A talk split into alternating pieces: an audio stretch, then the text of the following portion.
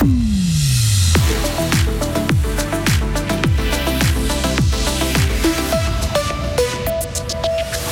Un chauffeur poids lourd ira derrière les barreaux. Il avait foncé contre une voiture arrêtée dans un tunnel. Pour la justice, cet accident aurait pu être évité si le trentenaire n'avait pas employé son téléphone. Berne se rapproche de Bruxelles. Un bon signal, mais attention, tout ne doit pas être sacrifié sur l'autel de cette relation tumultueuse. La Sérénissime trop forte pour les elfes. Elfique battu à la maison contre Venise. Enfin, le temps s'arrange aujourd'hui, maximum 7 degrés pour ce qui est du week-end. Peut-être que vous allez devoir vous rendre en montagne pour profiter d'un temps doux et ensoleillé. Vendredi 15 décembre 2023, Vincent Douce, bonjour. Bonjour. Une année de prison ferme et une amende de 300 francs. C'est le verdict rendu hier par le tribunal d'arrondissement de la Broye. L'affaire avait secoué la région en octobre 2021. Un semi-remorque de 40 tonnes avait percuté de plein fouet une voiture à l'arrêt dans un tunnel près d'Estaveil-le-Lac sur l'autoroute A1. L'accident avait fait trois victimes et un blessé grave. La justice a reconnu le chauffeur coupable d'homicide par négligence, Hugo Savary. Cet accident n'est pas le fruit de la fatalité, mais la conséquence unique du comportement du chauffeur. Voilà les mots de la présidente du tribunal qui a pointé du doigt hier le rôle du téléphone portable dans ce drame. L'homme, qui est resté les bras croisés pendant tout le verdict, avait utilisé son téléphone quelques secondes avant le choc. Il avait ouvert son calendrier électronique et l'application WhatsApp. La présidente du tribunal a parlé d'une utilisation futile du smartphone, une inattention qui n'a pas permis au chauffeur de s'arrêter à temps, alors que pour la justice, il était possible d'arrêter le semi-remorque à 70 mètres du véhicule à l'arrêt. La justice a aussi relevé un point important. Avant le choc, 40 autres véhicules, dont des camions, ont réussi à éviter la voiture en question. Et l'homme devra aussi payer plusieurs milliers de francs de dommages aux familles des victimes mais aux survivants très gravement blessés. Du plastique dans de l'eau, des micromolécules de plastique polluent l'eau de la commune du Giblou. Les particules qu'on appelle les PFAS, des polluants éternels, ont été retrouvés dans un puits.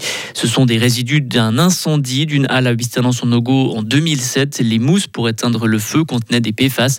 La commune affirme qu'elle n'a jamais distribué de l'eau potable toxique et annonce avoir déjà pris des mesures. La situation est toujours tendue à l'hôpital fribourgeois. 95% des lits de soins aigus sur le site principal de l'HFR sont occupés le taux d'occupation est encore plus élevé sur les sites périphériques. Conséquence, un peu moins de 10 opérations non urgentes comme des poses de prothèses ont dû être reportées ces dernières semaines. Ça se réchauffe entre Berne et Bruxelles. Le Conseil fédéral va adopter d'ici la fin de l'année un mandat de négociation avec l'Union européenne et c'est très probable que cela arrive aujourd'hui. Après les syndicats, il y a quelques semaines, le Parti socialiste dit attention, la Suisse doit régulariser ses relations avec l'Union européenne, mais elle doit aussi défendre ce qui fait sa prospérité prospérité et sa stabilité sociale. Écoutez le coprésident du groupe parlementaire socialiste, le vaudois Samuel Benda. Nous, ce qu'on propose, c'est de dire l'Europe, potentiellement, ça apporte énormément de valeur. Cette valeur doit profiter à toute la population suisse et on doit éviter qu'elle amène des désagréments. Si on arrive à se mettre d'accord dans cette logique-là, finalement, l'opposition à la collaboration avec l'Union européenne sera juste idéologique. Mais si c'est que des gens qui défendent une amélioration des conditions de vie contre des idéologues contre l'Europe par principe, là, à mon avis, on a une vraie chance de gagner. Le projet du Conseil fédéral qu'on attend pour aujourd'hui donc fera l'objet d'une consultation des cantons et du Parlement. Du sport aussi, Vincent, et une défaite avec les honneurs. Hein. C'est comme ça qu'on pourrait qualifier le revers delphique en Coupe d'Europe de basketball. En 16e de finale allée de l'Eurocup, les Fribourgeoises ont perdu hier soir de 20 points contre Venise, l'un des favoris de la compétition. Elfique a mené au score après 10 minutes. Les joueuses de Romain Gaspo ont résisté durant encore 20 minutes avant de craquer sur la fin. Écoutez l'entraîneur Delphique. On avait envie de montrer notre niveau de basket contre une magnifique équipe euh, voilà, qui a une densité, euh, une rotation qu'on n'a pas. Je pense que ça se voit en deuxième mi-temps. Mais non, on avait envie de, montrer qu'on pouvait bien jouer au basket. Je crois qu'on les a mis en grande difficulté pendant euh, deux quarts et trois minutes. Après, c'est une autre histoire. Je pense que c'est lié à malheureusement au roster qu'on a dans ces playoffs.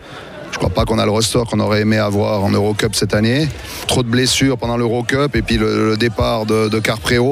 Donc euh, tout ça euh, mis bout à bout, ça fait que c'est très dur de jouer 40 minutes contre une équipe comme ça. On a été très bon pendant 23, euh, donc c'est réjouissant, mais voilà, on s'en contente pas.